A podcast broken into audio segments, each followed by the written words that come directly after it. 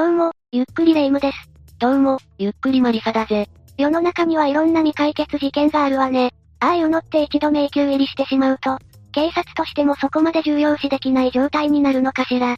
事件の証拠がどれだけ揃ってるかにもよるが、未解決事件だからといって忘れ去られるわけじゃないんだぞ。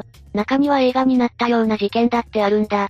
映画になるような事件ってどんなものだったの？じゃあ今回は、金沢スイミングインストラクター殺人事件について解説していこう。それじゃあ、ゆっくりしていってね。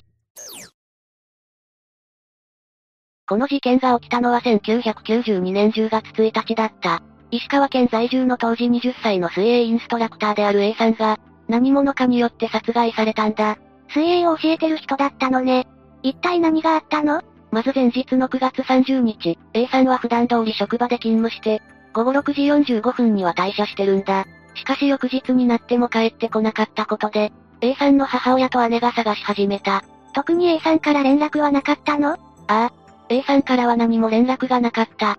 そうして二人が探していると、スイミングスクールの駐車場に、A さんの車が止まってるのを発見したんだ。あれ？確か A さんは前日の夕方頃には、スイミングスクールを退社してるはずよねそこについては後で触れるぞ。A さんは助手席に仰向けで横たわってて、当初母親は寝てると思ったらしい。普通はそう思うわよね。しかし声をかけても肩を揺すっても反応がなく、ルームライトをつけて A さんの顔を確認した。すると首に削状痕があって、顔が青紫色に腫れ上がってたそうだ。削状痕っていうのは何なの？削状痕っていうのは考察体についてる湿った痕跡のことだ。首が圧迫されるわけだから、そこに跡が残るんだ。じゃあ A さんの死因は窒息死だったのね。そうだ。それを見た母親と姉は、道路向かいのスナックに駆け込み、そこで通報されたことで事件が発覚したんだ。ある程度早めに見つかったのは良かったけど変な事件ね。A さんは前日に退社したはずなのに、どうして戻ってきてたのかしら。霊夢が言った箇所をはじめとして、この事件には奇妙な点がいくつかあるんだ。他にもあるのね。まずどうして A さんが戻ってきてたのかについてだけど、これについては何かわかってるの？正確に何があったのかは不明だが、会社を退社後に、自宅とは逆方向に車を走らせてる。A さんの姿を同僚が目撃してるんだ。さらに午後8時50分頃に普段駐車してる。会社のスペースに A さんの車が止められてたそうだ。それが事実だとすると、A さんはまっすぐ家には帰らずに、どこかに行ってたことになるわね。何か用事でもあったのかしら。何の用事があったのかはわからないが、A さんは事件が起こる数ヶ月前から会社で、誰かに電話をかけてたみたいなんだ。この様子も同僚に目撃されてる。A さんは誰かと会う約束でもしてたのかしら。じゃあその電話相手が怪しいってことになるけど、知人に何か知ってる人はいたの？当時の捜査結果によると、知人を主な対象として、当たったものの、犯人が特定できなかったらしい。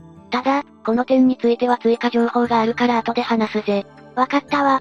他にはどんなところがおかしかったの ?A さんの遺体の状況や付着物についてだな。A さんの衣服や下着の女性器周辺が、鋭利な刃物で切り裂かれてて、上半身や乳房から犯人のものと思われる唾液や毛糸が検出されてるんだ。性的行為が目的の犯行と見ていいのかしらそこが少し不可解で、確かに唾液は検出されてるんだが、A さんの女性器からは犯人に繋がるものは、検出されなかったみたいなんだ。わざわざその部分を切り取ってるのに、それは確かに不可解ね。そういえば付着してた毛糸っていうのは何の毛糸なの？脱脂も着色もされていない特殊な毛糸で、富山県内の工場で製造された子供の髪飾りに、使われているものと酷似してたそうだ。さらに衣服を着るのに使ったのは、女性が無駄毛処理に使うカミソリじゃないかと考えられてる。刃物の方はともかくとして、子供の髪飾りに使われてる毛糸が付着してたの ?A さんはお子さんがいたりしたの？いや、A さんに子供はいなかった。つまりこの毛糸は、犯人が所持していたものから、付着したものの可能性が高いぜ。でもそれだけだと特定は難しそうよね。その毛糸が使われた商品はいくつも作られてるんでしょうし、せめて A さんが退社後にどこに行ってたのかがわかれば、何かわかりそうだけど、それについてなんだが、A さんの殺害現場はある程度判明してるんだ。そうなの？実は A さんの遺体には他に泥や木の葉が付着してたんだが、この葉っぱは希少植物であるメタセコイアのものだったんだ。これによって殺害現場が県農業総合研究センター付近だと特定された。そして現場からは A さんの頭髪と片方の靴、男性の頭髪、ジュース缶、ナイロンシート、布切れ、ティッシュペーパーなどが発見されたんだ。珍しい植物の葉っぱが付着してたのね。殺害現場がそこなのは間違いないと思うけど、どうして A さんはそこに行ってたのかしら。数ヶ月前から電話してたのと何か関係してるとか？残念ながらそこまでは分かってない。ただ、ここが殺害現場だとするとまた奇妙な点が出てくるんだ。何かおかしな部分でもあるの？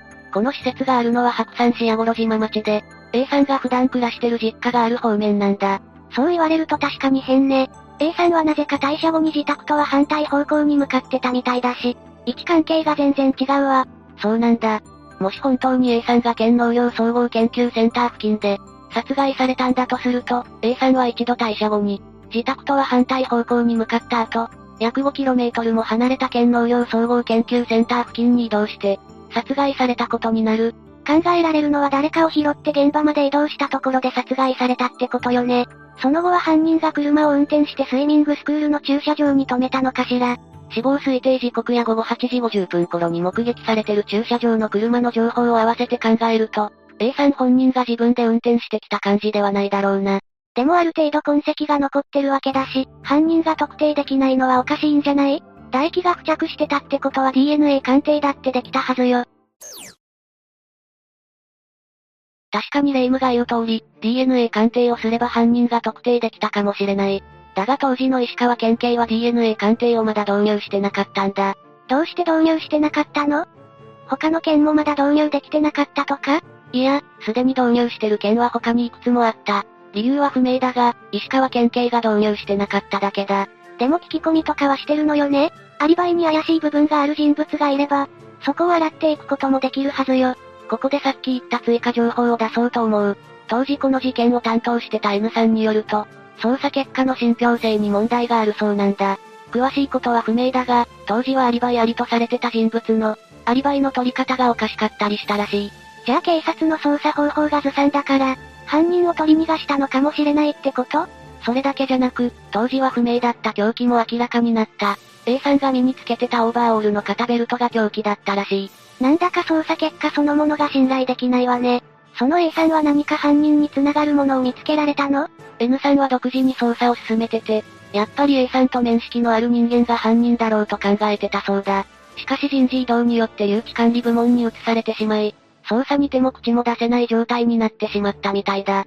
どうして警察はそんなずさんな捜査をしてたのかしら？これに関しては、ある程度犯人が誰かを決めて捜査する。見込み捜査の影響じゃないかと N さんは語ってる。しかも大っぴらに見込み捜査が展開された影響で、犯人じゃないはずの人が、あの男が犯人だ。って、世間的に噂されるようになってしまったんだ。決めてかかってたから何かを見落とした可能性もあるのね。それに犯人扱いされた人からすればたまったものじゃないわ。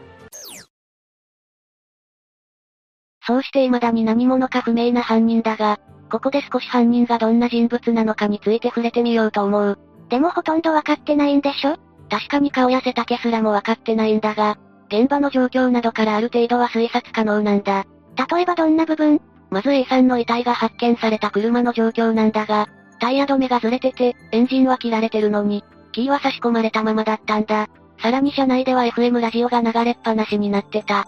これらのことから、この犯行は突発的なものだったんじゃないかと言われてるんだ。確かに計画的な犯行なら、もっと目立たないように、車を止めてラジオも切っておくはずよね。少しでも犯行がバレるのを遅らせたいって考えそうだし。さらに車はスイミングスクールの駐車場で発見された。もし計画的な犯行ならバレないように遠くに運ぶなり、遺体を処分するなりしたはずだ。だが気が動転してたのか、わざわざ A さんの勤務先の駐車場へ移動させてるんだ。そうよね。車なんだから A さんの遺体をトランクに入れるなりして、隠せてしまえるし、下手に見つかりやすい場所に残すのは危険すぎるわ。それらのことからこの事件は計画的なものではなく、突発的に行われたものじゃないかとされてるんだ。それは納得できるけど、それだけだと犯人がどんな人物なのかはわからないんじゃない？確かにそうだな。だがネット上では、犯人は子供を持ってる人間なんじゃないか、と言われてるんだ。そういえば遺体に付着してた毛糸は、子供の髪飾りに使われるものに似てたって言ってたわね。しかも衣服を着るのに使われた刃物は、女性が無駄毛処理に使うカミソリじゃないかとも言われてる。このことから子持ちの主婦、あるいは妻子持ちの男性が犯人じゃないかと考えられてるんだ。その説は納得ができるけど、A さんにそういった知り合いはいたのかしら？これに関しては完全に個人情報だし、情報が開示されてないから不明だ。でも当時の A さんの交友関係は親しくしてた会社の同僚か、金沢市内でショッピングやカラオケに行く関係の友人くらいだったそうだ。さすがにそこは分かってないのね。カミソリは何かの表紙に買うかもしれないからともかくとして、子供の髪飾りに使われるものと似てる系統は、本当に犯人の特徴につながりそうね。子供がいない人がわざわざそういうものを買うとは思えないし。色々と怪しい痕跡などが残ってるにもかかわらず、時効を迎えてしまったこの事件だが、当時事件を担当してた N さんはまだ諦めてはいないんだ。諦めてないって言っても、時効になってしまった上に、部署も移動させられてしまったんでしょ？ああ。だから退職後に事件に関する本、A ちゃん、ごめん、を出版したんだ。これは犯人じゃないかと噂された男性を助けるためでもあったらしい。なるほど。退職後なら組織のしがらみとかないものね。そしてその本を読んだ M さんによって、風化を防ぐためにこの事件は映画化されることになったんだ。確かに映画になれば事件の風化は防げそうね。過去にも実際の事件がモデルになった映画とかもあるみたいだし。ああ。そしてこの映画には N さんが本人役で出演してる。N さんは当初は出るつもりはなかったらしいんだが、監督からお願いされたのと自分自身の後悔が強かったのもあって、承諾したらしい。自分で捜査を進めてたら移動させられてしまったんだし、やっぱり後悔はあるわよね。だからこの映画は N さんの、長期未解決事件があって、苦しんでいる被害者遺族がおられる。そんな状況を何とかしたいと思っている捜査員もいる。っていう思いと、M 監督の、警察が時効で事件を終わらせたものを、映画の力で何とか動かしたい、っていう思いの二つが、こもった作品になったみたいだぜ。あくまで監督と N さんの映画を通して伝えたい思いは違うのね。確かに二人が持つ思いは違うかもしれないが、向いてる方向は同じだ。M 監督にとってはふるさとで事件が起きたわけだから、余計に事件解決につながるんじゃないかって考えがあるのかもな。金沢の出身なのね。確かに私も同じような立場になったらと考えると、そうやって何か解決につながるならって考えになるかもしれないわ。